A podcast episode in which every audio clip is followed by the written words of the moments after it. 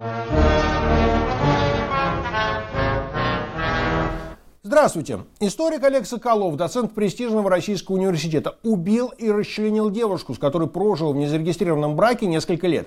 Ко всему прочему, убитая была его аспиранткой. Судя по опубликованной информации, роман начался еще тогда, когда несчастная девушка была студенткой и слушала лекции, которые читал ее будущий убийца.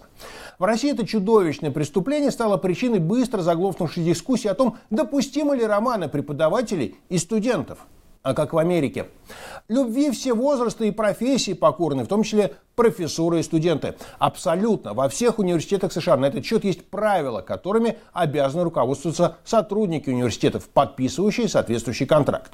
Вот, например, выжимка из правил Ельского университета – ни один преподаватель не должен иметь сексуальных или любовных отношений с любым студентом, вне зависимости от того, обладает ли он педагогической или административной властью над этим студентом.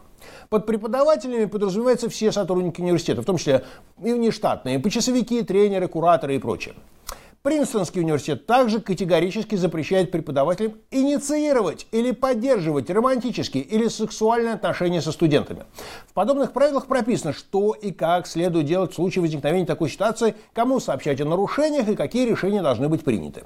Американские вузы опасаются подобных романов по многим причинам, прежде всего репутационным и финансовым. Бывшие любовники профессоров могут подать суд на университет, который не защитил их от сексуального насилия, потребовав выплат крупных компенсаций компенсаций.